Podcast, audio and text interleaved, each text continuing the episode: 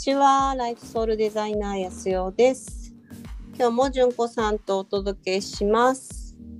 今日はですね、自分を育むシリーズの、えー第3弾で、今日のお題は自分のせいにしないです。純子ちゃんお願いします。はい、お願いします。はーい。なんかまあ少なからずともその自分自身に向き合おうとしてる人たちの中でうん、そのどうしてもまあ必ず多分本とかなんかね聞くフレーズで人のせいにしないっていうのは多分出てくると思うんですよね。うん、うん、うん。うん、外側のせいにしない自分が今起こってる出来事が望んでないものがやってきた時に何々のせいでこうなってるとか誰かのせいでこうなってるみたいな風になりがちなんだけどそれをやめるっていう風に多分何かしらで読んだことがあったりとか学んだことがあったと思うんですけどはい。ジョコちゃんなんかそういうプロセス経たことあります？うーん、どう誰かのせいにしない。まあ、自分事として捉えるみたいな。うん、自分よね。事として捉え、自分がそれを作り出してうん、いるよねっていうことなんだけど、うん、うん、でもここで結構多くの人が引っかかるのは、うん。じ。ゃあ自分が悪いんだみたいになりやすいんだよね。なんかあれですよね、安代さんとそれでちょっとけん、私が喧嘩を売ったみたいな、なんか私責められてんのと思って、なんか。ああ、そう、うん、そうそうそう。ちょっと一度切れたことが。う んあるような気がします純子ちゃんだけじゃなくて、うん多くの人がそこの道って結構通るんですよ。うん、うん、うんうんうん。ってことは私がいけないんですかみたいなさ。うん。ちょっと切り気味になるみたいな。そうなんかだからすごく責めあなたがいけないんだって責められてる気分になるというか、はい、はい。うんうん、そういうふうに受け取ってしまううん自分の状態があるってことなんだけど、そうですよね。うんなんかそそうの自分の中に自分を責めるようなエネルギーがあるから、んなんかそこに触れたみたいな感じがしそます。こにそこを触れられたみたいな感じ。そうそうそうそうそう。うんうんうんうんうん。そう。でもね、ここは、あの、私がよく、なんだろう、こういうことを、まあ、トレーニングとかレッスンとかで教えていく中で、多くの人がき切れる瞬間なんだけど、切れる瞬間。え、でもあれですね。それ出てきたら、今考えるとおめでとうって感じですけどね、なんかね。いや、私は、そうそうそうそう、あ、よ、よかったねっていうか、あそこに、そこに触れることができたっていうことがまず大事なことで、うん、うんうんだって誰かのせいにしてる時ってそこにはまだ触れられないんですよ。確かにそうですね。うん、ってことはあなかなかいいとこまで来たよみたいな、うんうんうん。うんうん、感じでだからもし今皆さん聞いてるみんなが自分がいけないんだみたいな感じに思ってる人にとってはうん、まあ朗報っていうかいい知らせみたいな感じ。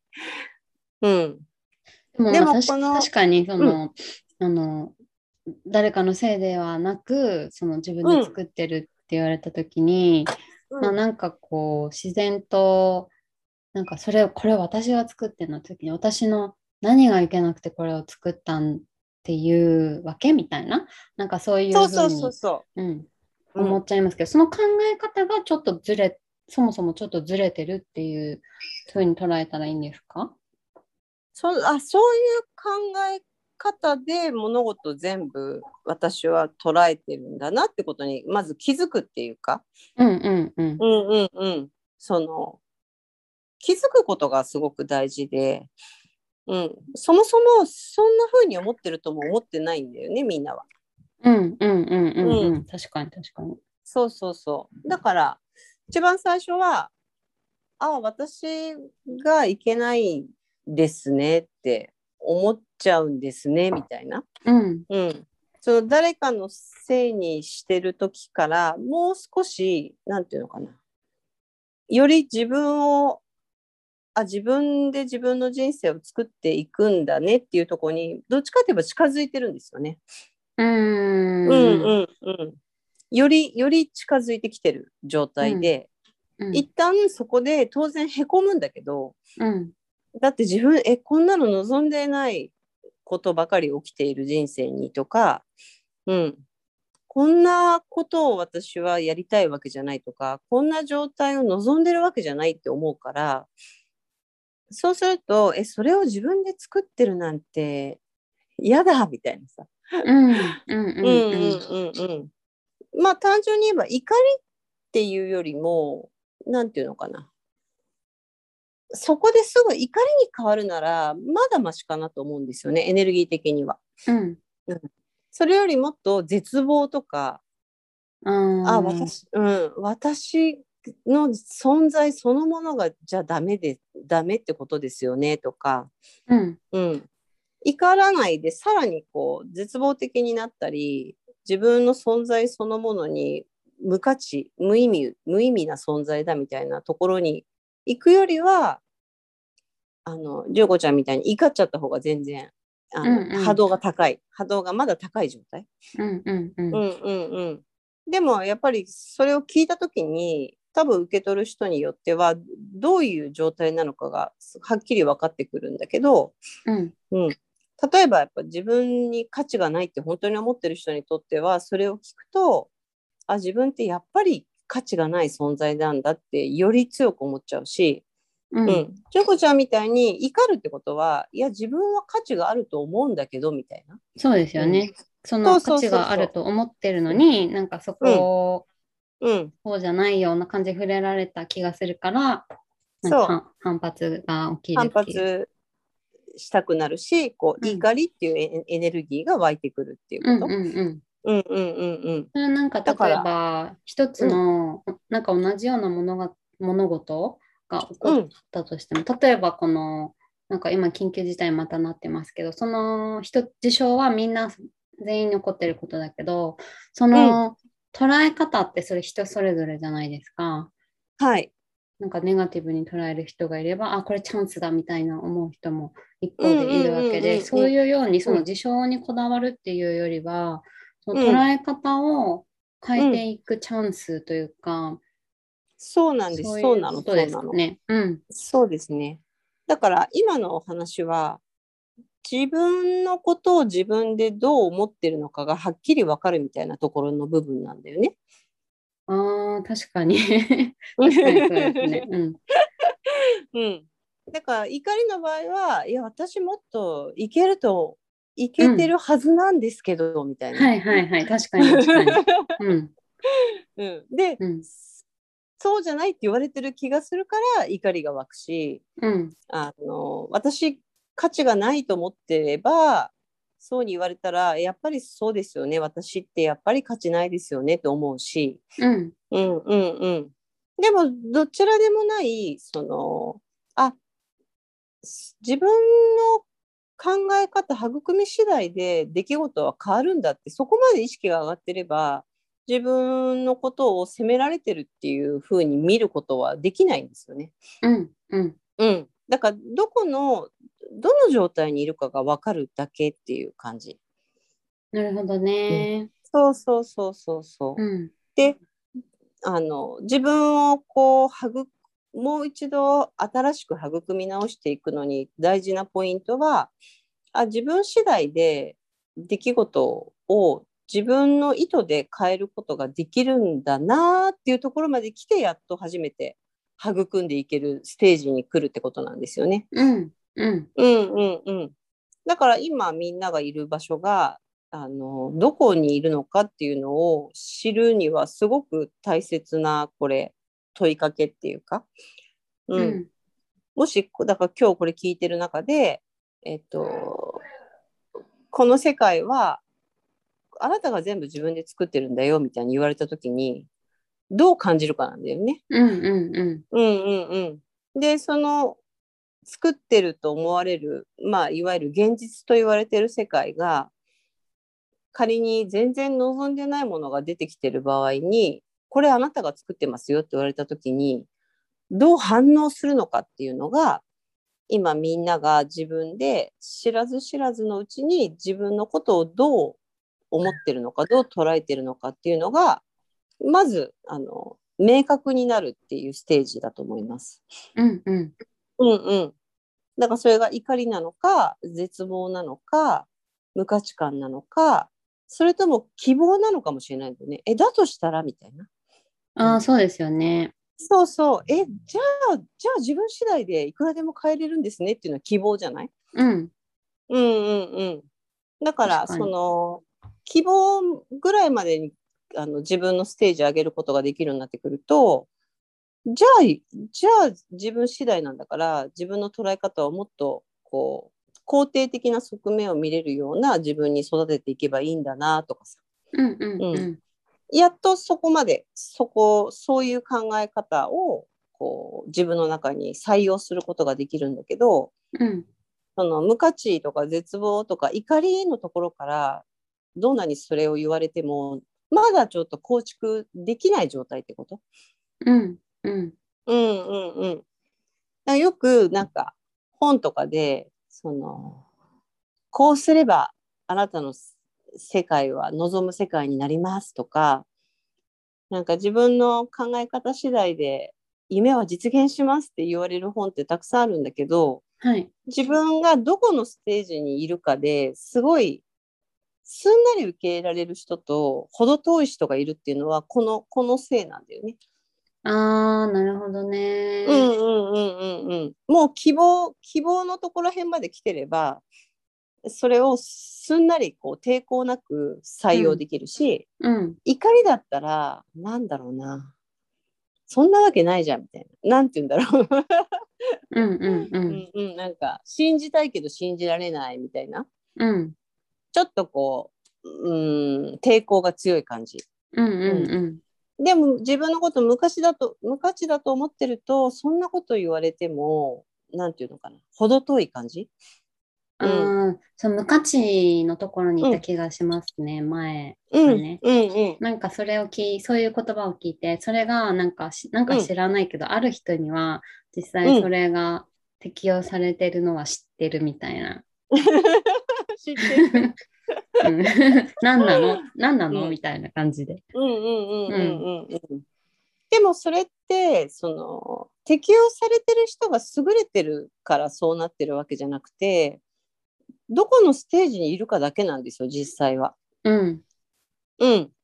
だから無価値自分には価値がないって思ってる人からはそのあの思ったことが実現化するよってどんなに言われても受け取れる状態じゃないから、うん。うん、そんな風には到底思えないし希望そうなんだってなんかそうだよねってなんていうのかなもうすんなりさっと受け止められる人はそれをうまく生かすことができるっていう感じ。うんうん。うん、だからあの才能とかそういうことじゃないんですよね。その自分のあの育自分を育み直していくっていうプロセスの中でどこにいるのかっていうだけなんですよ実際。うんうんうん。うんうん。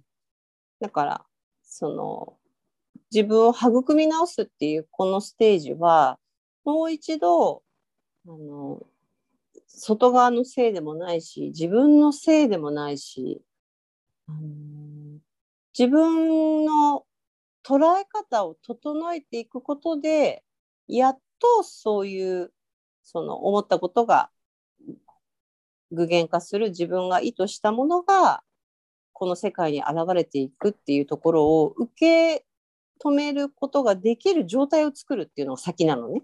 うん、うんうんでもみんなその土台がこう全然受け止められない状態からそれをやろうとするからそうはならないっていうだけなんですよね。うんうんうん。だからこの自分を育むシリーズは、えっと、今自分がどういう土台というか、その状態であるのかっていうことを知るっていうのが、すごい大事なプロセスに今入ってることを、まあいろんな観点からお伝えしてるんですけど、うんうんうん。純子ちゃんだったら今、うん、そのどういう状態かを知る鍵が、まあ、感情っていう感じなんですかね。そうですそうです。うんうんうん。あの瞬間的に湧き上がる感情？うんうん。だから今のフレーズ、自分の世界は自分で作ってるんです。全部あなたがやってるんですって言われた時に、どういう感情が出るかで、今の自分の状態が知れるよねってこと。うんうんうん。で、自分の状態が、まあ、どこの、どこのフェーズでもっと本当は細かいんだけど、うんあの、ど、どこなんだろうなって思った時に、もう全然希望、希望に満ち溢れてるんだったら、もう土台は、あの、だいぶできていて、あとは受け取るだけっていうか、ううんん、うんうん。何を、じゃあ、そうだとするならば、何を望もうかっていう、なんていうのかな。希望に満ちてる感じなんですよね。うんうん。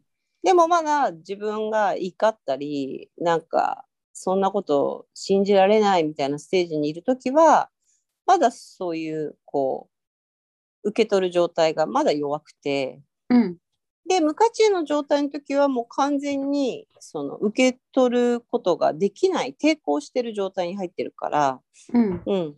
まずそれを、こう、どこの、どのステージにいるんだろうっていうことを今日は改めて、あの、しまず知ってほしいなっていう感じです。現状把握ですね。現状把握、自分が自分に対してどう感じてるのか。うんうんうんうんうん。っていうのを、あの、知ってほしい。あの知るってすごく大事で、うんそうですね。そうなんですよ。知らないと次にはいけないから。まあ、ダイエットでも、あれですよね、ちょっと痛いけど、実際のサイズとか、体重？うん体重とか、まあ、現在地知ることからって言いますもんね。そうなんだよね。でも見たくないんだよね。うわーみたいな、現実に落ち込むみたいなね。そうそう。でそれとちょっと似てると思う。自分がどう、自分でどう思ってるのかを知るのがちょっと怖いっていうか。うんうんうん。うんうんうんうん。えーだってそたくななんか周りの人のせいにしたりとかして、なんかあいつがどうでこうでって愚痴を言って人のせいにしてるのってちょっとそこでなんか優越感みたいなのがあるのかな。なんか楽、ある意味楽。だから、うんえ、それを自分が作ってるなんてちょっと知ったら、ね、誰のせいにもできないっていう。うん。うんうんそれ苦しいよね。ちょっと苦しいですね。自分の体重は自分、誰のせいでもないんだけど、でもこの体重はななんなんか親の遺伝でとかさ、うちの両親ともあの遺伝がそういう脂肪が増える遺伝だからだからしょうがない私もそうなっちゃってるみたいにうんうんうんそういうふうに思う思ったとしてもでもさんそこそんどんなにそう言ったとしてもそれ以上になれないんだよねそう言ってる限りね。言ってる限り。う確かに。ん、うん。そうだから本当に自分の肉体と自分の心ってやっぱり同じ作用を及ぼしていて、うん。